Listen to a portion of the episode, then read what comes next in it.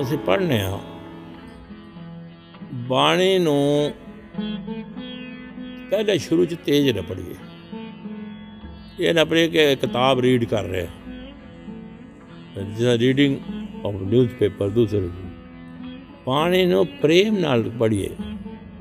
ਇਹ ਸਮਝੀਏ ਕਿ ਵਾਹ ਵਾਹ ਬਾਣੀ ਨਿਰੰਕਾਰ ਹੈ, ਇਹ ਪ੍ਰਮਾਤਮਾ ਦਾ ਸਰੂਪ ਆ। ਉਹਦੇ ਨਾਲ ਪਿਆਰ ਕਰੀਏ ਬਾਣੀ ਨਾਲ। ਬਾਣੀ ਨਾਲ ਪਿਆਰ ਕਰੀਏ, ਮਹਾਰਾਜ, ਤੇਰੇ ਬਾਣੀ ਕੀ ਆ? ਇਹ ਅਕਾਲ ਪੁਰਖ ਦਾ ਵਾਕ ਆ। ਇਹ ਉਹਦਾ ਉਹ ਉਹ ਅਕਾਲ ਪੁਰਖ ਦਾ ਸਰੂਪ ਆ। ਕਿਉਂਕਿ ਮਹਾਰਾਜ, ਤੇ ਤੇਰੇ ਨਾਲ ਮੈਂ ਜੁੜ ਰਿਹਾ, ਬਾਣੀ ਬਾਣੀ ਨਾਲ। ਤੇ ਬਾਣੀ ਨਾਲ, ਪ੍ਰੇਮ ਨਾਲ ਪੜੋਗੇ ਪਹਿਲੇ ਸ਼ੁਰੂ ਚ ਜੋ ਜੋ ਪ੍ਰੇਮ ਨਾਲ ਲੱਗ ਜਾਏਗਾ, ਤੇ ਤੁਹਾਡੇ ਵਿਕਾਰ ਹਟਦੇ ਜਾਣਗੇ।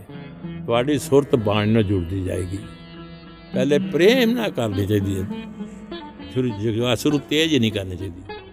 ਪ੍ਰੇਮ ਨਾਲ ਕਰਦੇ ਕਰਦੇ ਕਰਦੇ ਮਨ ਉਹਦਾ ਜਦ ਸਾਫ਼ ਹੋ ਕੇ ਤੇ ਬਾਣੀ ਨਾਲ ਜੁੜ ਗਿਆ। ਮਨ ਨਾਲ ਥੋੜਾ ਥੋੜਾ ਜੁੜਦਾ ਗਿਆ। ਜਿਉਂ ਜਿਉਂ ਜੁੜਦਾ ਗਿਆ ਤੇ ਫਿਰ ਜਦ ਤੇਜ਼ ਕਰੋ ਤਾਂ ਵੀ ਉਹਦਾ ਮਨ ਕਿਤੇ ਨਹੀਂ ਜਾਂਦਾ। ਫਿਰ ਜੋ ਸਭ ਕੁਝ ਉਹਦਾ ਮਨ ਟਿਕਿਆ ਹੁੰਦਾ ਉਸ 'ਚ।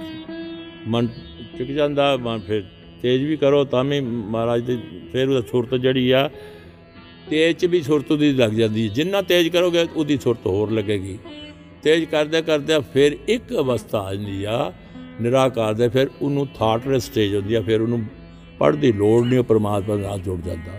ਫਿਰ ਉਹਨੂੰ ਪਰਮਾਤਮਾ ਹੀ ਅੰਦਰ ਦਿਸਦਾ, ਸਾਰਿਆਂ ਨੂੰ ਜੋਤ ਉਹ ਹੀ ਦਿਸਦੀ ਹੈ ਫਿਰ ਉਹਨੂੰ ਜ਼ੁਬਾਨ ਨਾਲ ਦੂਸਰੇ ਨਾਲ ਉੱਚੀ ਚੀ ਪੜ੍ਹਦਾ ਨਹੀਂ ਹੁੰਦਾ, ਉਹ ਅੰਦਰ ਉਹਦੇ ਪ੍ਰੇਮ ਚ ਵਸ ਜਾਂਦਾ ਤੇ ਸਾਰਿਆਂ ਚ ਉਹੀ ਆ ਉਹੀ ਆ।